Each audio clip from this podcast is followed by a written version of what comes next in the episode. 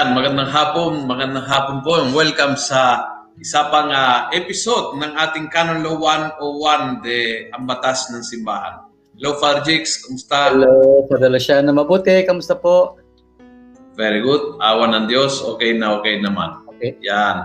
And uh, uh, alam mo, Father, uh, kailangan talagang sabihan natin ng mga nanonood na uh, share ngayon itong live stream because I'm very sure na maging very, very interested ang mga tao. Ah.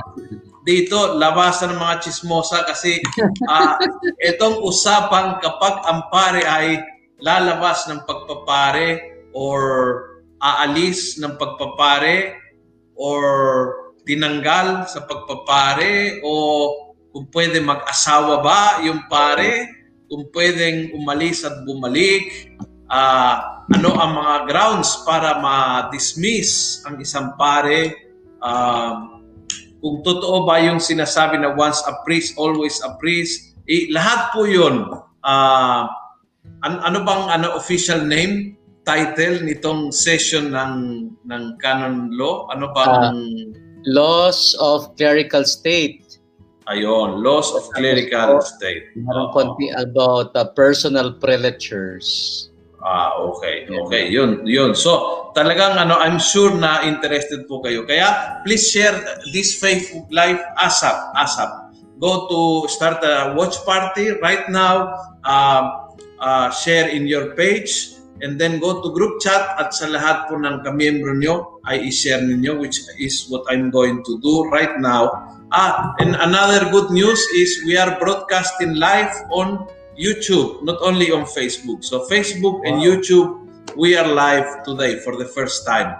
No? So kung mayroon po kayong kaibigan sa ibang bansa na mas uh, kasi dito sa Pinas malakas yung Facebook but sa ibang bansa mas malakas yung YouTube. So yon, pwede nila pan- panoorin sa Almusalita uh, YouTube account. Okay, very good.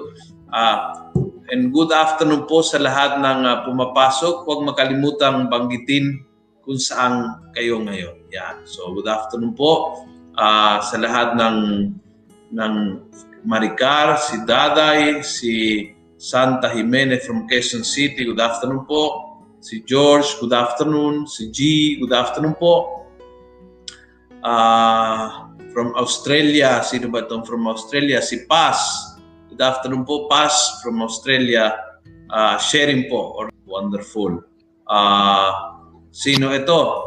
Hello, kuya and father. Kilala mo. Ikaw ang kuya. si Josie Uriarte. Josie Hutchinson. Uriarte. Ako ang kuya. Sino ang kuya? Oo ako ang kuya. Ako ang kuya sa amin dalawa, no?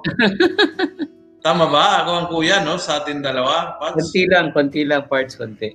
Awa ng Diyos, konti lang. Okay. Ito si Juancho Torres from Riyadh, Kingdom of Saudi Arabia. Good afternoon po. Yeah, from Riyadh. Uh, from London, sino from London? Let's see. Ang bilis pumapasok mga message, hindi ko hindi ko kayo mahabulang. Uh, from London si Fermina. Hello Fermina from London. Good afternoon po from Taytay Rizal, from Cainta, Roy, Dan Sharing. Okay, very good. From Pandi, Bulacan, uh, si Lorna, good afternoon po. Uh, from Paulino Compound, ah, yan ang dating parokya ko, si Arlene, sa Kalo, sa Kamaring, Caloocan. Hello po. From Rojas City, uh, si Becky, good afternoon po. Kamusta po kaya yung mga, dati mayroon tayong uh, laging uh, taga-subaybay from Bicol. Baka Ay, wala baka walang wala pang connection, no? Praying for you. I hope everybody is okay. Yeah, praying for you. Okay. Yeah. Yeah. Uh, si Kathy, yan, watching from San Juan, Batangas. Okay, from Tagaytay City. Ay, I miss Tagaytay, Father. Yeah. oh, no? Ganda ng Tagaytay. Watching from San Paulo Theological Formation House si Lawrence. Ay, father yata ito, ano? Hello, father. Hello, Good father. afternoon. I think he's a priest or a seminarian.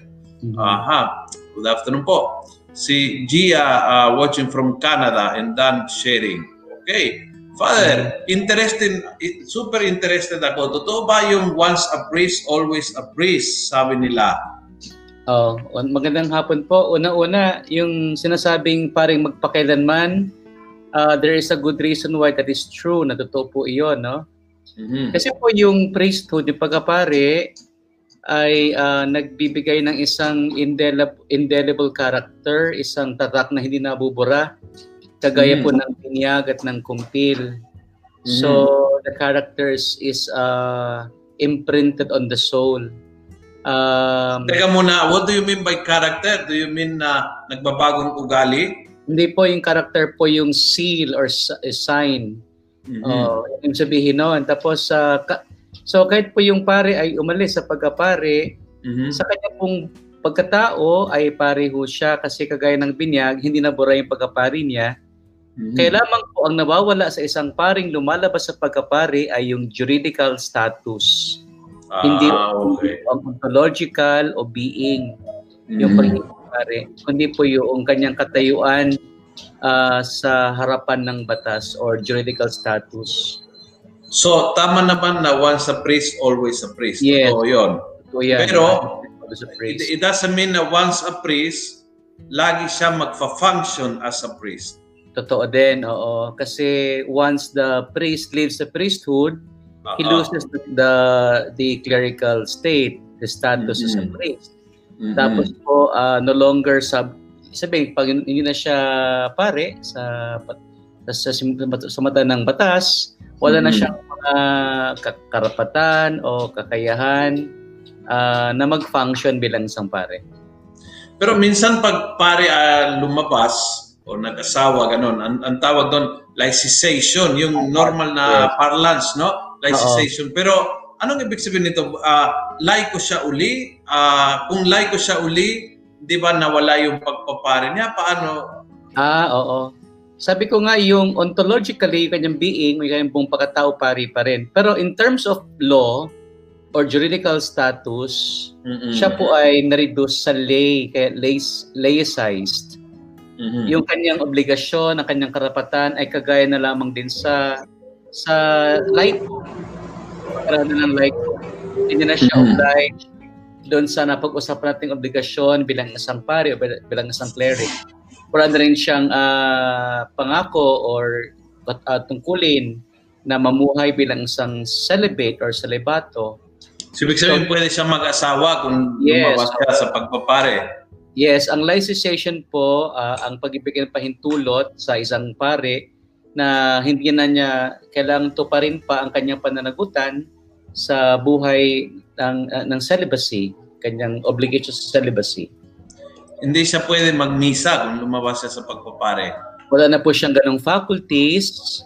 Uh, maliban na lamang po sa isang uh, sa isang uh, sakramento yung pagdinig ng kumpisal uh, sa tuwing uh, uh, kapag yung penitent o yung mangungpisal po ay nasa panganib in danger of death, mm. kaya siya laicized, since ontologically pare siya, yung kanyang pagkatao, hindi nabubura yun. Pero siyang uh, mag, magdinig ng kumpisal uh, mm-hmm. sa isang taong uh, in danger of death. In danger of death. Ah, uh, ibig sabihin nito na eh, emergency nangyari o pwede siyang pumunta sa mga hospital at uh, uh, ah, emer- Kapag in danger of death po, hindi siya normal circumstance na pupuntahan. Uh-huh. Yung tipong tipong nandoon ka na sa, sa sitwasyon kung saan uh, yung isang tao po ay nasa panganib ng kamatayan at mm-hmm. nais mangumpisal at walang ibang paring makumpisalan. Mm-hmm o, at ikaw na po ang available doon at uh, halimbawa yung pari na yon ay yung taong yun ay pari, pari na lumabas o laicized. Mm-hmm. Meron siyang uh, faculty by universal law to hear confession in danger of, in times of danger of death. Mm-hmm. So, uh, did you say um, parang ano, uh, yung laicization is you lose your clerical state. So, yes. Uh, how do you lose it? Is it uh, willingly you leave or is it by way of uh, being removed or suspended or tanggal ka How, how do you lose clerical state? All, all of that, lahat na nabanggit mo. So ang sampare pwedeng umalis sa sa clerical state o mawala ang clerical, clerical state sa kanya kapag siya ay humingi ng pahintulot or dispensation. Kusa ito kusa. Halimbawa, gusto niyang lumabas at nagkusa siyang humingi ng uh, dumiham sa Santo Papa. Yan po. Mm-hmm. Uh, it is called by by means of rescript or this of dispensation from the Apostolic See dispensed ka. Pangalawa po, pwedeng mawala ang pagkapari, yung clerical state ng, ng, ng isang pari uh, by means of a penalty o parusa para sa hmm. mga sa paggawa ng kasalanan na punishable by dismissal from the clerical state. Yung pang, yung yung isa yung isa pang circumstance, isang pamamaraan, medyo hindi masyado to nating nakikita yung by means of declaration of invalid ordination by means of a decree or sentence. Ibig sabihin po, uh, na-declare na yung ordination niya ay hindi valid.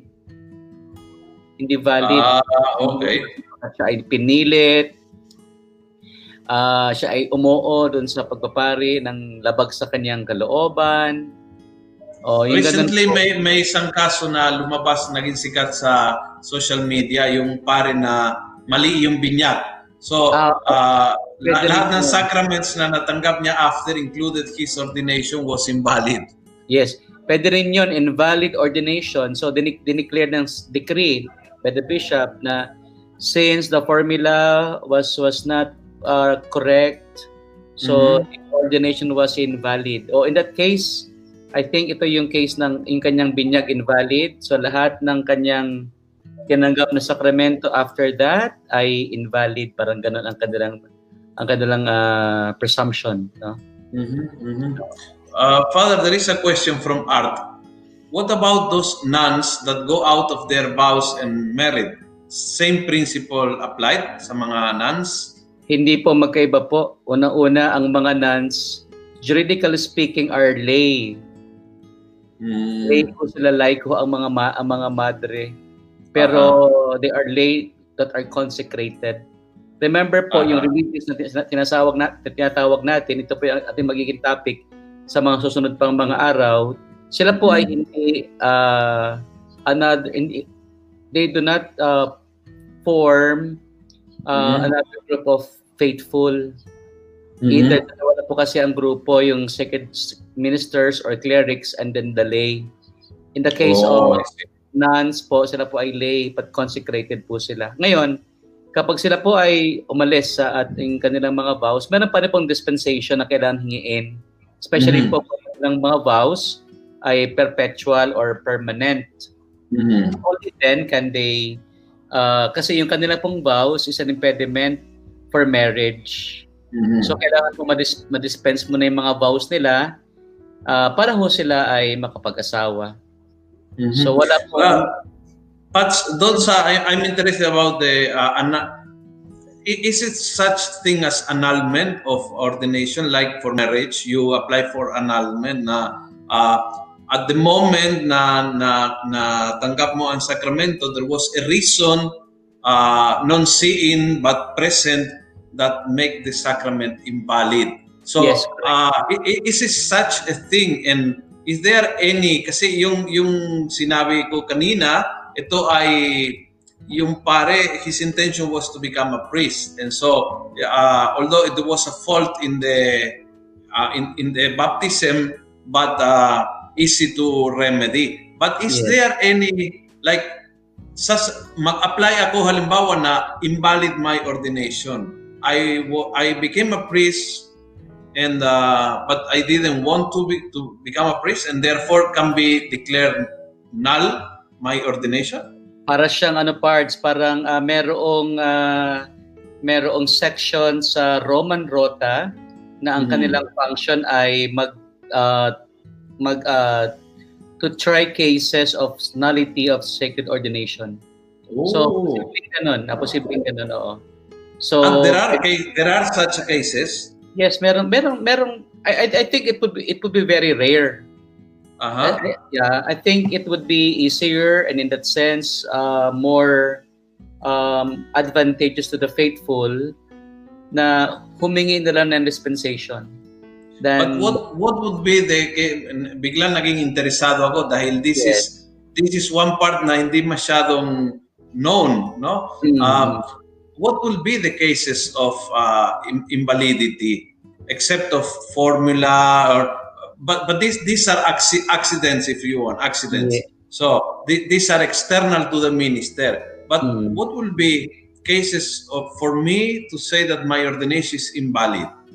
Ah, I think um, sa, sa canon law, yung meron mga in, invalidating uh, invalidating laws like fear, force, or grave fear. Oh, I see. Oo. Kasi yung yung uh, just like marriage, yung ordination is an act of will, freedom, an act, uh, a human act.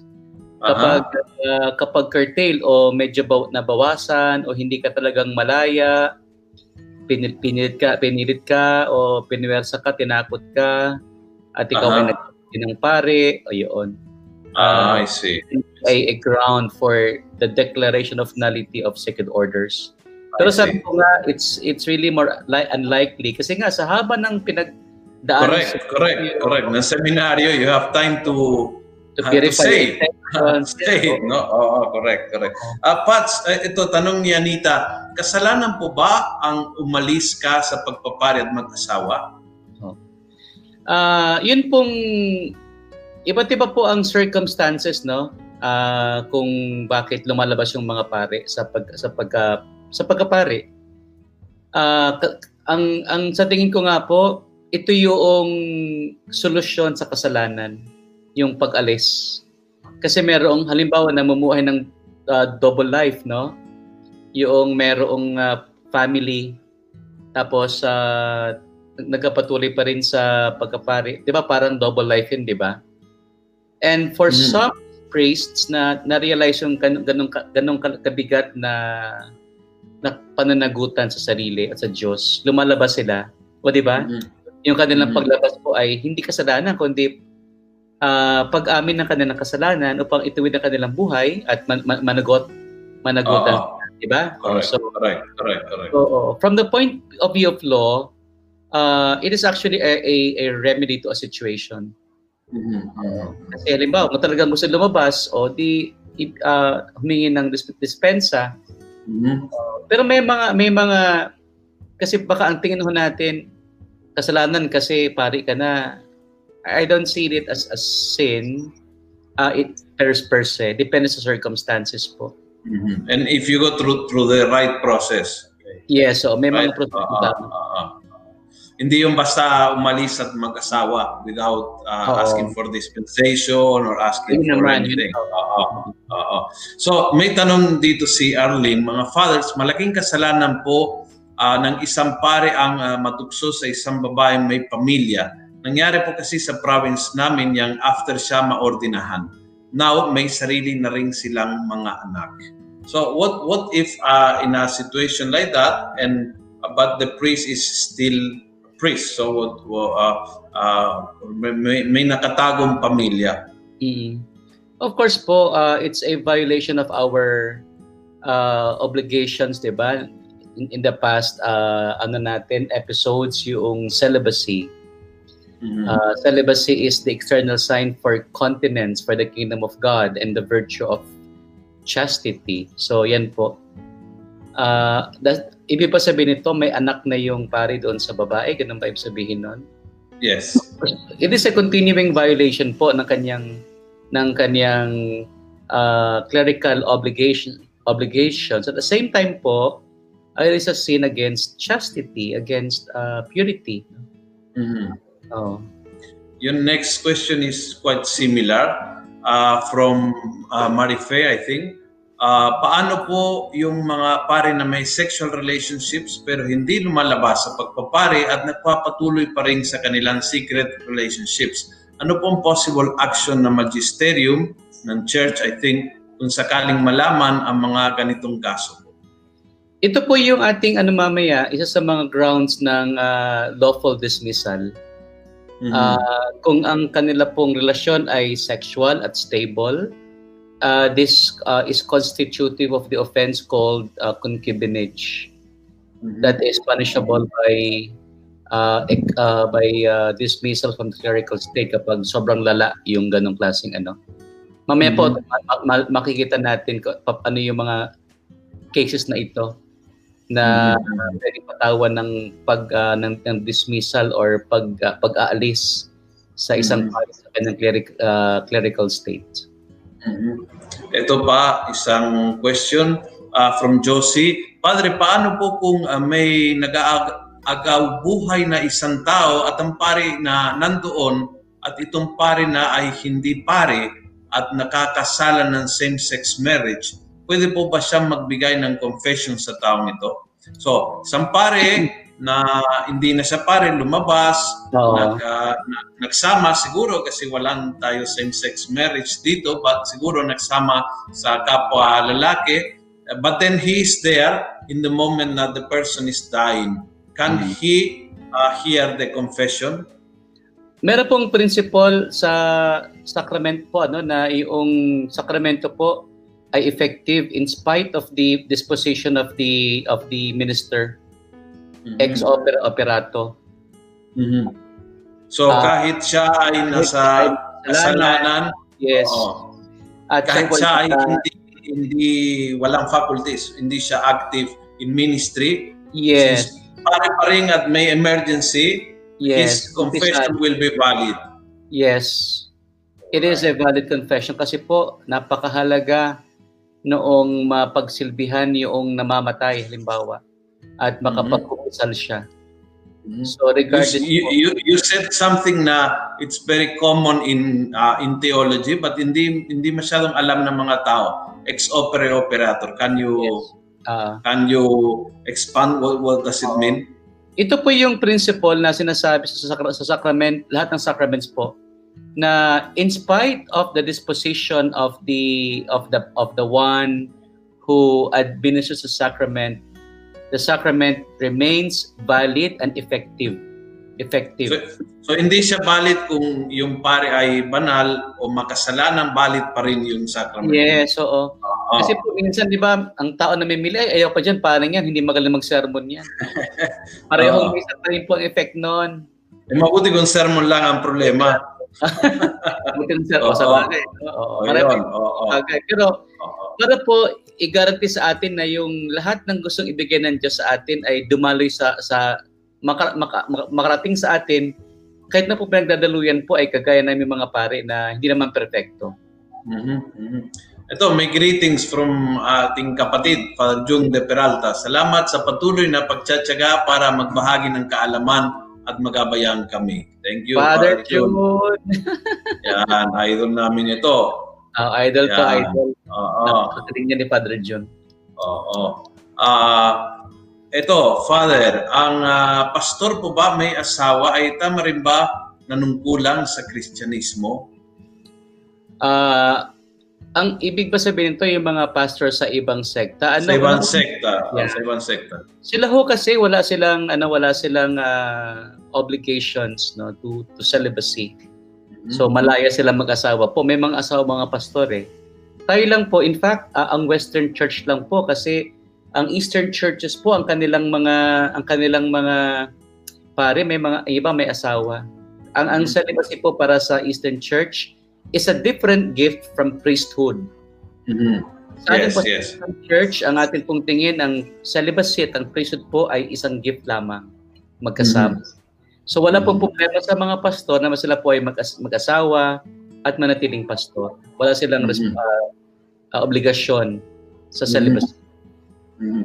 May isang question dito, hindi nating isasagot ngayon, uh, just to to mention to Karil. Sabi, sabi niya, ano pa masasabi ng simbahan sa mga scientific research na March po daw yung birthday ni Papa Jesus? Uh, I advise you, Karil, to watch uh, Apologetics on Sundays, Sundays 3 p.m. Ito po yung mga topics na pinag-uusapan doon. So, oh, we will we will see uh, we will discuss about that.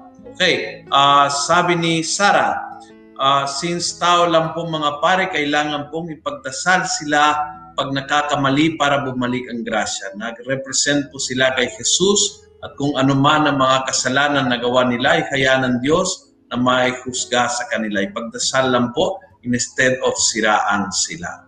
Okay? Salamat po. Tama po yan. Mm-hmm. Prayers sa mga pare. Oo. So yun din ang, uh, ang tanong ko, no? Yung pare, um, we are talking about a, a removal dismissal of the priest. Uh, how about yung uh, possibility of uh, conversion at uh, pagbabago? Father, sorry, medyo may atripan ko. Yes, uh, we, we talk about the dismissal of a priest. Yes. That uh, what about the uh, possibility of uh, having uh, a conversion experience at magbago? Of course, no? Uh, in fact, ang dismissal nga po, mamaya papariwanag natin, hindi siya unang parusa. Mm. Siya yung pinakahuling parusa, extrema ratio. Oh, uh, I see. Kasi ang tao, kahit magkamali siya, mm-hmm. uh, siya ay maaring umangon siya ay mm-hmm. maaring bumalik sa, sa simbahan o mm-hmm. ituwid ang kanyang buhay. Mm-hmm. Ma- ang, ang dismissal po ay ipinapataw kung talagang sobrang lala at kailangan talagang i-repair yung damage at i-reform yung offender. Kasi mm-hmm. pwede pong pinagbawalan na, bumalik pa, pinagbigyan mm-hmm. ng pangalawang beses, bumalik uli, tapos hanggat din mm-hmm. So, there is uh, uh, sharing dito from Nerissa. My husband is a priest, a former Roman Catholic priest, and is now with the Eastern Catholic who accept married priests. My husband, coming out of the Roman Catholic, gave him freedom of the double life he lived before. We are now 15 years married with two kids. All right, yeah. thank you. Bino, Salamat, bino, no? Bino. Parang ano namin yan, contemporary namin yan. Mm-hmm. Mm-hmm. Very good. Uh, from uh, Marife, gawa-gawa lang po ba ng Western Church ang teaching about celibacy? Yung po kasi ang pananaw dahil lang ng iba, dahil bakit pwede daw po sa Eastern Catholics, paano po sasagutin ang mga ganitong pananaw po? Oo. Una-una po, ang, ang celibacy ay clearly an ecclesiastical law, patas ng simbahan hindi batas Pero, ng Diyos. Siya ng salitang gawa-gawa lang, yung para bang tipong hindi pinag-isipan. Hindi po ganoon. Mm. Uh, it is a product of historical development in the church wherein um, yung mga naglilingkod bilang pari eventually learned the value of uh, yung single-heartedness mm-hmm. and um, living a living cel- celibacy as as a way of uh, is as a gift to God in in ministry. So yan mm-hmm. po, nag-evolve po yan until finally by the Council of Trent, it become universal. Mm-hmm. So hindi siya po na bumagsak mula sa langit, oh, bawal na mag-asawa, hindi po. Because in fact, mm-hmm. the apostles were married, no? But mm-hmm. after them, uh, nagkaroon ng para bang uh, development in church wherein ministers have mm-hmm. learned to renounce marriage for the sake of the kingdom. And by the way, it is uh, also biblically founded. Mm-hmm.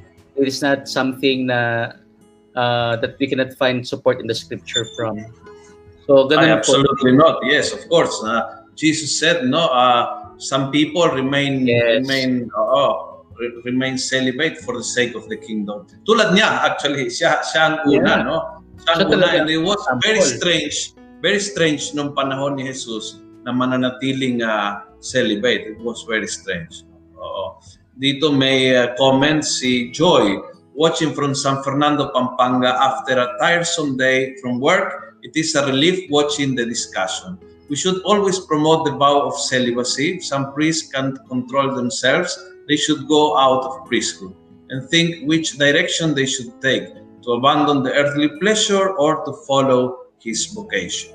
Okay, thank you, Joy, for that comment. Uh, uh, from Joseph, Padre, tanong ko uli, paano po kung ang isang pare ay umalis na sa pagpapari, nag-asawa, tumira po sa kabundukan na walang pare, na nakapunta po doon, ang paring nakatira dito na may asawa at nagmimisa doon, pwede po ba yun? Uh, clearly po, one of the implications of leaving the clerical state is yun nga po, hindi ka na pwedeng mag-function, wala ka ng faculties, uh, wala kang, ano, wala, hindi mo pwedeng gawin yung magnisa. So, alam, alam, alam nang lumalabas po yan, mm-hmm. na yun ang implication ng kanilang pag-alis sa pag, pagkapari. Maliban po sa kumpisal uh, for in danger of death, wala na pong ibang bagay na pwedeng na pwedeng gawin. Mm-hmm. So, may mga iba pang prohibitions ang isang ang ang lumalabas sa mm. dispensation mm-hmm. letter mm-hmm. na medyo mahirap din pong unawain pero it's really part you have mm-hmm. to adapt to the life of the lay people that you are mm-hmm. now embracing by leaving the clerical state. Ang problema mm-hmm. ho siguro hindi maiwanan yung idea na pari pa rin ako. Mm-hmm. Juridically hindi na kasi ho eh. Dapat mam- mamuhay na ng ako I know some I know some priests who live very uh, decent life after they went out of the priesthood. And yes, so, yeah, of course. Yeah, sure, sure. Oo, ako din. Uh, from Dolores, Padre, interesting question. Padre, pwede po bang bumalik sa pagpapare ang isang pare na nag-asawa na? Um, ka- Mamaya po, sasagutin natin yung ganyan mga tanong. Ano? Pero parang ganito ho. Halimbawa, ang isang pa nag-asawa at nabiyudo ang nagpare. Mm. So, parang nawala na rin yung condition niya na mag-aasawa siya. Uh, uh, theoretically, pwede siyang bumalik. Pero kailangan mm. po ng uh, pahintulot ng Apostolic See. Ngayon, kung... Sino, sino itong Apostolic See na ito? Ito po ay when we say Apostolic See, the Roman Pontiff, at yung mga instruments of his governance, yung different dicasteries, uh, the Congregation for the Clergy, halimbawa, sila yung mga nagpa-process na ganda mga bagay. Mm-hmm. Sa Roma po ang pahintulot. Oo. So, Pats, we, we talk about three ways of living the priesthood. One is uh, willing. Uh, umalis siya dahil hindi niya kaya or uh, ang celibacy or some other things. Kasi hindi lang celibacy ang problema. Yeah, celibacy. Actually, you you will be surprised. The lay people might be surprised, but the the main uh, cause of priest leaving the priesthood is obedience, not celibacy. Uh, confrontation with the authority, etc. This so for any reason nag-decide ang pare na umalis. That's one. Second is siya ay tinanggal dahil sa grave sins, grave uh, crimes and we will see what are these uh, crimes that can bring a priest out of the priesthood. And the third is for annulment uh, because his ordination was invalid. Yes. Okay, so okay. Uh, the second one, I'm interested on the second one. Ano-ano mga crimes na pwedeng gawin ng isang pare upang siya ay matanggal sa pagpapare? Okay po. Uh, ang ilan ho sa mga krimen or crimes or violations na pwedeng maging dahilan upang ang isang pari ay maalis sa pagkapari or tanggalin sa kanyang estado bilang isang pari ay ang mga sumusunod po sa ito po na sa canon law. Uh, apostasy, heresy, tsaka schism. Yung pong apostasya, pagtalikod sa pananampalataya, yan naman pong heresy ay yung pagtuturo ng maling katuruan. Yun naman pong schism ay yung paglabag sa kalooban ng authority ng Santo Papa, lalo na. Uh, yung pong desecration of the blessed hosts or using them for sacrilegious purposes. Uh, pang- pangatlo po, yung yung physical force o yung uh, paggamit ng dahas laban sa Santo Papa. Sa Santo mm-hmm. Papa lang po ah, hindi sa obispo. Uh, uh, uh, pang pangapat po, uh, solicitation from a penitent to commit sin against the sixth commandment. Halimbawa po, may isang babae nagkumpisal at uh, yung confessor ay ang kumbaga humingi ng sexual favor. Ayan mm-hmm. po Mm. So, oh, sa na, confession yan? Confession ho, sa confession, oo. Mm. Uh, panglima po, yung attempted marriage or civil marriage. Kahit po hindi alam, no? Halimbawa, ang isang, meron po mga case ng uh, mga lumalabas sa pagkaparit ng lihim, tapos mag-abroad, magkapakasal civilly. That is called attempted marriage. Why so, is it called a, a, attempted? Kasi po, it is never consummated in the eye of, in the eyes of the church kasi hindi ka pa dispensed. Mm-hmm. Oo. So, invalid, invalid marriage yes, yan. Inva- you are not, invalid marriage. free to marry. Yes, hindi ka free mag, mag kasi wala ka pang dispensation. In the church. Kahit po, civilly, uh, hakit civilly, hindi lang po church siya. Correct, correct, correct. correct. Ang anim po yung concubinage or persistence in the sin against the sixth commandment. Yung tanong kanina to Padalo siya, ano yung continuous oh, state yes, correct. Uh, relationship. Actually po, hindi lang sa babae, pero sa lalaki din ito. Ito yung bagong ano ng batas. Mm-hmm. Interpretation. So, hindi lang siya physically sa babae, hindi sa babae, kundi sa lalaki. Mm-hmm. Po, uh, ito medyo, this is new. Ito yung bago sa batas. Sexual abuses against minors and vulnerable adults. Mm. Or sexual violations committed uh, by means of force. What do you mean is new sa batas?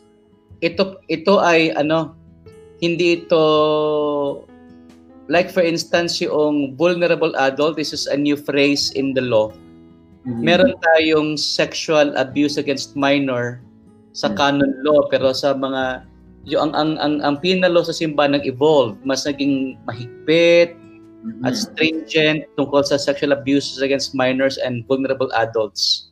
Mm-hmm. Oo. Ito bago rin to yung possession and use of child pornography. Mm-hmm. A, a, very specific particular type of pornography yung mga yung sa mga bata. Uh, Pats, when you say this is new, how new are you talking about? Oh, 2002 onwards. Parang nag-evolve itong law na ito. I see. Uh, in the past 20 years or so, nag-evolve. No? So, as, wala as, a, as a response to the uh, to yes. the scandals in the US yes. and every, everywhere else in the world. Yeah. At yung pangwalo po, there's a general clause that says lahat ng klase ng external violation against uh, uh, divine and canonical precepts. Uh, ano yun? That's very wide. oh, this, this is very wide. Ito po ay wide kasi uh, to cover all uh, very grave offenses na hindi naka na-mention dito sa anim, as sa pito. For example? For as long as ito yung um, siguro let's say crime, murder. Let's just say murder. Serial murder. Oh. Huh? Pero, pero ganon. So yung yung pare ang ano, ang killer? Yeah, merong merong ganong case, Father Luciano. Aray ko, Panginoon. I was, even surprised, I, was, I was so surprised na merong ganong case pala. Oh, so, oh, para, my God. Para How about Pats, kasi uh, may may other things na, uh, for example, yung pare ay uh, lasinggero yeah. or, yeah. or y- yung pare ay uh, sugarol na sinusugal yung pera ng parokya. In fact, uh, no, yeah. Oh. Isa yan. Kasama din sa mga uh, can be a ground for dismissal from the clerical state. I think uh, itong canon na ito, itong canon 1399 kasi ang, ito yung aking ina, ina, na, uh, iniisip. Uh, I think this canon covers really a variety of offenses. Pero it depends really on the gravity, hmm. sa urgent need to repair the scandal uh, created by the offense. Mm-hmm. Yung sobrang skandalo kasi minsan ang isa sa mga aggravating factor kung bakit uh, ang penalty ng dismissal po ay pinapataw. Ngayon po, yung scandal. Uh-huh. Yeah. Nasabi, sinasabi kong pito, sabi ko nga, ang hindi pinakaunang parusa, yung dismissal. So, meron meron pa siyang uh, graduation Pre- of previous, may previous. Yes, o. Oh. Sabi na natin depende sa lala, depende sa pangangailangang uh, i-ayusin ang mga napinsala ng kasalanan na yon. So, hanggang sa kung talagang hindi na pa pwedeng wala ng pag-asa, dismissal mm-hmm. na. So, yan na ibig okay. sabihin natin extreme measure ang dismissal. Before we go into into that previous to dismissal, kasi interesting na malaman din ng mga tao, no? Ano mga previous uh, hagban ng simbahan kapag isang pare ay nakakamali bago pong siya ay tanggalin, no? And hmm. uh, so uh, uh, let me uh, read some of the questions and comment parts. Sige, sige. Uh, from Mafe, sabi niya, maraming salamat po, Fathers. Naway mapaintindi po sa karamihan kung hindi man po sa lahat ng mga laiko ang vow of celibacy. May karugtong po ba itong discussion na ito po? Very interesting po kasi ngayon ko lang po narinig yung juridical and clerical po. Thank you. And oh. hope, hopefully makakaroon ng karugtong ito uh, kung hindi nating matapos ngayon. No? From uh, Edwin, sabi niya sa Revelation 14.4, mababasa po natin ang mga lalaking celibate, virgin, tulad po ng mga pari na nasa langit. Meaning po, hindi po gawa-gawa ng simbahan ng teaching about celibacy. Alright. Um, that's, that's true. No? Celibacy is definitely in the scripture. Definitely in the scripture. Um, wait, uh, from Lynch, uh, from Lynn, sorry, Paki-elaborate po ang definition ng vulnerable adults. Uh, thank you, Lynn. Itong vulnerable adults po na ito, ito yung mga uh, those who have completed the age of majority, 18 years old. Mm-hmm. But they are vulnerable adults because they are directly under the authority of the perpetrator, cleric, for mm-hmm. instance. Uh, ito yung mga tipong hindi sila makaresist sa action o sa advances ng nung cleric sa kanila o hindi nila maunawaan ang ginagawa at that time. Siguro posibleng sila ay lasing na lasing o nilasing silang sadya. Mm-hmm. So in that sense, they become vulnerable but they're adults.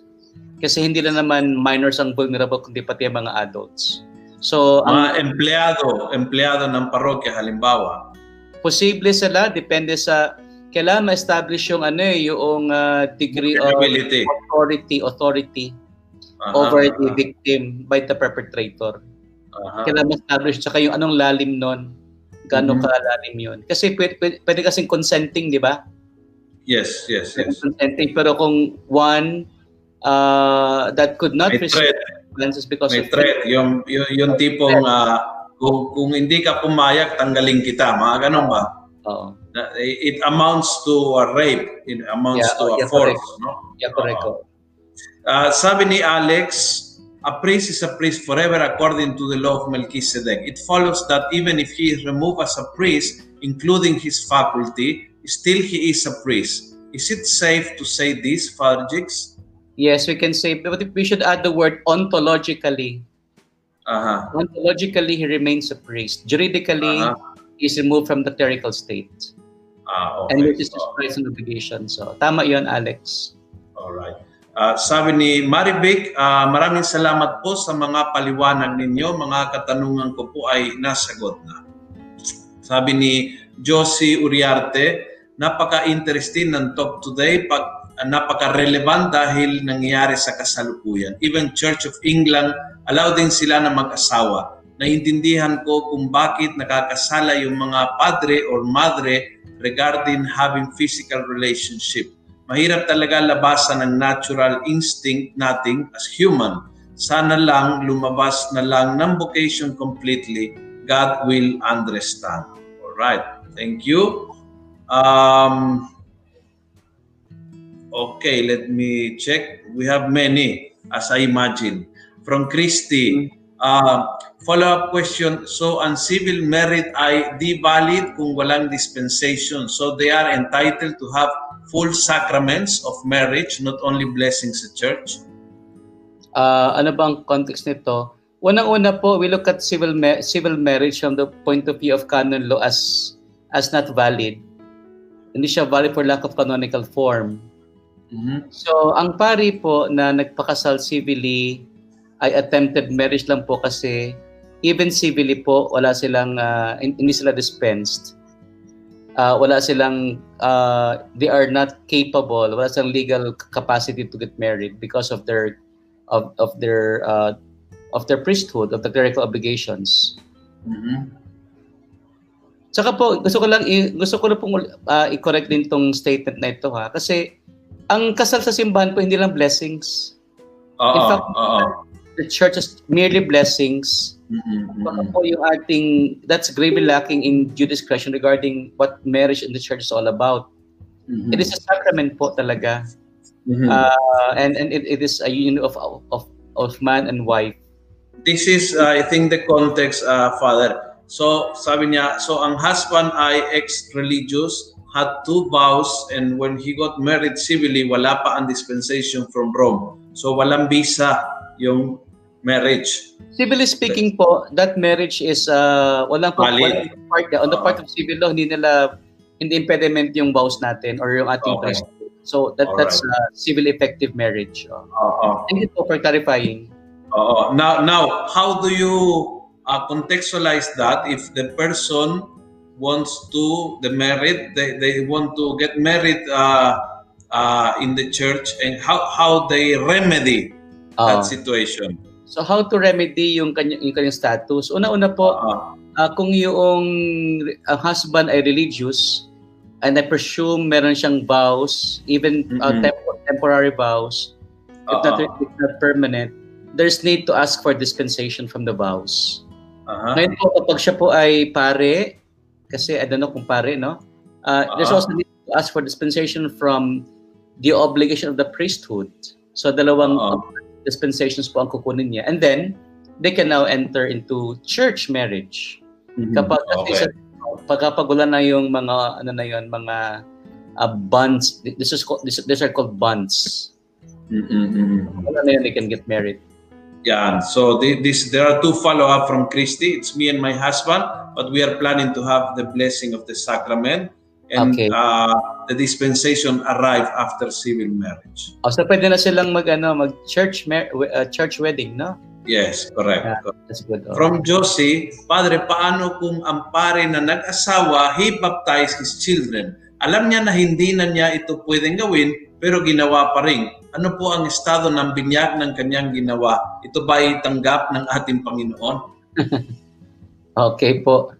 So, medyo ano, no, tricky itong tanong na ito. Of course, no, alam niyo ba na ang, kahit ang lay po, basta may proper intention, Oo. and then duly deputed by the bishop, Mm-mm. can even also baptized, ha? Validly. Mm-mm. Oo. Mm-mm. In this sense po, ang tingin ko unang-una, ah, parang this is really illicit. Mm-mm. This is illicit, no? Kasi wala siyang faculty, wala namang need to do a an emergency baptism. However, uh, yung intention niya, I presume, to baptize yung mga anak niya is Trinitarian. At yung Mhm. family niya ay Trinitarian. So Mhm. parang magiging valid baptism ho siya. Kaya lang po, sorely illicit. Mhm. Oo. Mhm. All right. Okay, so uh, mm, uh, you were saying, Father, that uh, the last resource is when a priest commits uh, a grave uh, crime or offense. The last resource is uh, removal from the clerical state. Ano Yes. po yung previous before Ah, correct. before dismissal, ano Oo. ba ang previous ah, mga ah, hagban na pwedeng gawin ng simbahan? Marami pong mga canonical uh, uh, tawag ito, yung sanctions, no? Pwedeng magsimula sa rebuke, warning, uh, pwedeng expiatory penalties, removing faculties, tatanggal ng faculty, suspension of faculties, o kaya uh, marami maraming maraming penalty na pwedeng ipataw one after the other uh, in Mhm. different uh, in different uh, degree of gravity para po yung offense yung yung yung offender ay magbago. Kung talagang Mhm. after doing all the different degrees of uh, remedy uh, pwede pa ng penances eh, yung pe- uh, penal, penal uh, uh, penances no yeah. Kung talagang hindi dismissal ang pinaka ano kung talagang Kaya uh, last resort yung dismissal. word talaga siya kung uh, may contumacy or merong uh, recidivist yung isang offender ayan po so you can see na hindi siya gradual ang application ng ng ng, ng penalty depende Mhm. ho sa ano Mhm. sa gravity ng offense Mhm. Mhm. Okay, okay, that's good, that's good. Sino po yung nagtatanggal? Ang nagtatanggal po, ah, unang-una yung dispensation comes only from the Holy Father. These are uh, kusa, yun ang kusa, no? yung kusa dispensation ng Holy Father yan, no? So but you mean the, the priest has to go personally to the Vatican or write personally to the Pope? O yes. mayroon ba nag, nagmamanage noon? May Sa diocese po, merong process of uh, dispensation from priesthood. Ito po ay isang uh, law na ginawa ni St. John Paul II in 1982 yata or 1980. Uh, 1980, sorry. So ito yung procedure na susundin. No? May proseso siya. Uh, uh, uh, finally, uh, what is more important in this process is yung kusa na desisyon ng pari na lumiham sa Santo Papa upang humingi ng patawad at upang humingi ng uh, dispensa sa kanyang mga obligasyon. Yung mm-hmm. salitang patawad actually nakita ko sa formula yung kasi you have you have to invoke that uh, rescript with humility. Mm-hmm. Kasi hindi siya right, hindi siya karapatan kundi isang grasya isang isang uh, prescript ng isang pabor na binibigay sa humihingi. So ang Santo Papa po. In terms naman of um, offense no committed for instance kapag sila ay graviora delicta ito yung special law natin sa, sa batas special penal law ang nagtatanggal ho niyan of course Santo Papa pa din sa tulong ng uh, Congregation for the Doctrine of the Faith yung graviora delicta is yung ano nating yung mga cases na nabanggit mo kanina. Oo, yung number 7. Uh, uh, only the number 7? Oo, yung 7 na yon. Actually, oh. grabe na din din yung ano yung desecra uh, yung desecration of sacred, sacred species, etc. etc. Mm-hmm. Pero parang hindi naman yun nangyayari halos. It's more of the I yung see. yung ano So Santo Papa sa pamamagitan ng dicastery. Father, there is, there is a question dito uh, related to that. Father, may case po ba na na-remove ang priest but later it was found out na na-frame up lang siya after a re-investigation? Will he be reinstated as priest? Uh, Una-una, I think this is a very, uh, what you call this, uh, theoretical than practical question ano or or uh, Una-una po kasi uh, frame up saan siya na frame up. Pangalawa, there is an investigation that will determine whether the priest was guilty or not. Pangatlo, uh, sabi ko nga gradual ang ano eh yung application ng penalty. Hindi naman kaagad oh, parusa tanggalin ka agad 'yan. Unless malalang malala na.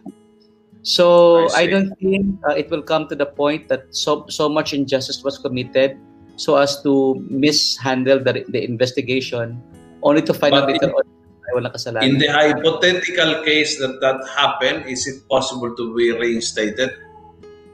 Uh, alam nyo, ano, there's reinstatement in, in law. Uh-huh. Uh, if, you're, if you have been offended, for instance, uh, mm-hmm. by a decree, you can ask for reinstatement. Mm-hmm. Pwede yun. Pwede kang, can appeal against a, a decree of the competent authority. From art, what about those make violations of finances? Are they charged in civil courts? If the violation is uh, is punishable in, in civil law, mm-hmm. like uh, staffa, mm-hmm. yung malver- malversation of funds, no? Mm-hmm. Or like scheming na parang uh, Ponzi scheme, yung mga ganon. So, yeah. Pwede siyang kasuhin sa civil. Pwede, pwede. From Marites, magandang hapon po, Father Felonian, Father Jigs. How about po, ang isang pare ay natanggal na siya, uh, siya po ba ay allowed sa isang chapel para magturo bilang isang katekista? Uh, ito yung sinasabi ko kanina. Thank you, Marites, for pointing this out. In some, in, in, in the formula of dispensation of the priests, uh, isa sa mga, pro, marami mga prohibitions. Mm-hmm. Hindi siya pwedeng magturo sa isang uh, Faculty of Theology. Mm-hmm. Siya pwede mag-serve sa simbahan. Hindi siya pwede mm-hmm. magturo sa mga mga mga uh, mga Catholic schools. Mm-hmm. Yung pwede sa kung anong ano, kung mm-hmm. ano yung mm-hmm. condition na nakasaad doon sa dispensation. Kung ito po ay hindi kasama, pwede siya magturo. Kung kasama po ito, may mga may mga ano eh, iba't ibang uh, ay, ang tingin ko merong so, mga... Nakasulat, nakasulat yan. Nakasulat ang mga conditions. Kapag hindi siya nakasulat, pwede. Yeah, hindi, p- pwede siya. Okay. Ito pa, uh, from Christy. How about the use some priest na kasala at nakaanak but he chooses to remain as priest? Wala non relationship. Ground yung nang di ma-promote or pwede pa uh, yon, he stayed as priest and head of a Catholic school. So, uh, nagkasala ang pare, nakaroon ng anak, but he re- uh, decided to remain as a priest na wala yung relationship, put an end to the relationship. Um, is is it a ground for him to to uh, na hindi ma-promote o he can stay and function? Okay. Uh, yung question on priest fathers is one of the big questions actually in, in the church right now, no? Yung ba mga priest fathers, can they remain in the ministry? Wala wala pa pong ano diyan. Uh, iba't iba po ang parang extremes po ang parang merong iba't ibang klaseng uh, what you call this, iba't ibang school of thought. Some mm-hmm. like for instance in the in the US, para sa kanila uh, one strike out. Once nagkamali ka, tanggal ka na. Mm-hmm. That doesn't seem to be adopted in other places. Mm-hmm. So in this case po, um, yung pare nagkaroon na siya ng anak, pero he chose to remain a priest natauhan, kumbaga, natauhan. Na ina, inayos yung buhay niya bilang pare. Buhay niya, tapos wala siyang wala siyang stable relationship with that with, with, with the woman or any woman. So mm-hmm. wala walang wala siyang kumbaga hindi ground yung concubinage for him to be uh, lawfully punished. Mm-hmm. Um, medyo po ano lang ang ang ang in terms of a ground. Mm-hmm or con, uh, uh, yung concubinage sa ground, wala wala pong ganon. Yun okay. pong sa anak, medyo hindi po ako sure kung papaano titingnan ng obispo yun. Mm-hmm. Final question before we go because I have mass. Yes, uh, we, our final question comes from uh, YouTube. And this is a very interesting question. Do you have some livelihood programs for exiting priests is there anything as a livelihood to, to help priests uh, na, na they choose to leave voluntarily uh, to start a new life? To be honest, uh, Sigman, I don't know if of any livelihood programs. But what, what I what I do know is that um, especially kapag ano no kapag amicable yung at yung voluntary yung paglabas, mm-hmm. yung tulungan ng dahil isang pare even mm-hmm. financially to start on his mm-hmm. own. Mm-hmm. Uh, also, not only in terms of finances, but also in terms of recommendations mm-hmm. to find a decent job. Ang problema kasi sa atin po, sa atin sa Pilipinas, mm-hmm. yung pag nag-exit ang pare, wala silang mapupuntahang trabaho kat kadalasan. Mm-hmm. And they have to support their families, which I think mm-hmm. one of the reasons why probably, no, probably there's there's really uh, the fear to leave the priesthood. Yung, yung mm-hmm. Mm-hmm. Pero po, uh, but there are really some who have made it successfully in life. Mm-hmm. Uh, oh, meron ding ayuda or tulong na mm-hmm. Marigay ang diocese o ang obispo para sa mga nagpapan nag-exit. Mm-hmm. All right. Well, Thank you. It has been a very interesting uh, discussion. Feeling ko hindi nating natapos ng lubos. We can oh. we can explore it a little more. Uh, yes. Probably on our uh, on our next uh, on our next uh, episode we will finish and we go into religious. Tama ba? Yes, oo. Yeah. Yung religious po, maganda ring topic 'yon. Ano ba yung mga religyoso na yan? Yes, wonderful. Well, thank you, Father Jakes, for, for the very informative discussion this afternoon. Salamat din sa inyong lahat. And uh, go to Mass and pray for priest in your Mass. Okay, thank you. God bless po. Thank you. Thank you. God bless. Bye-bye.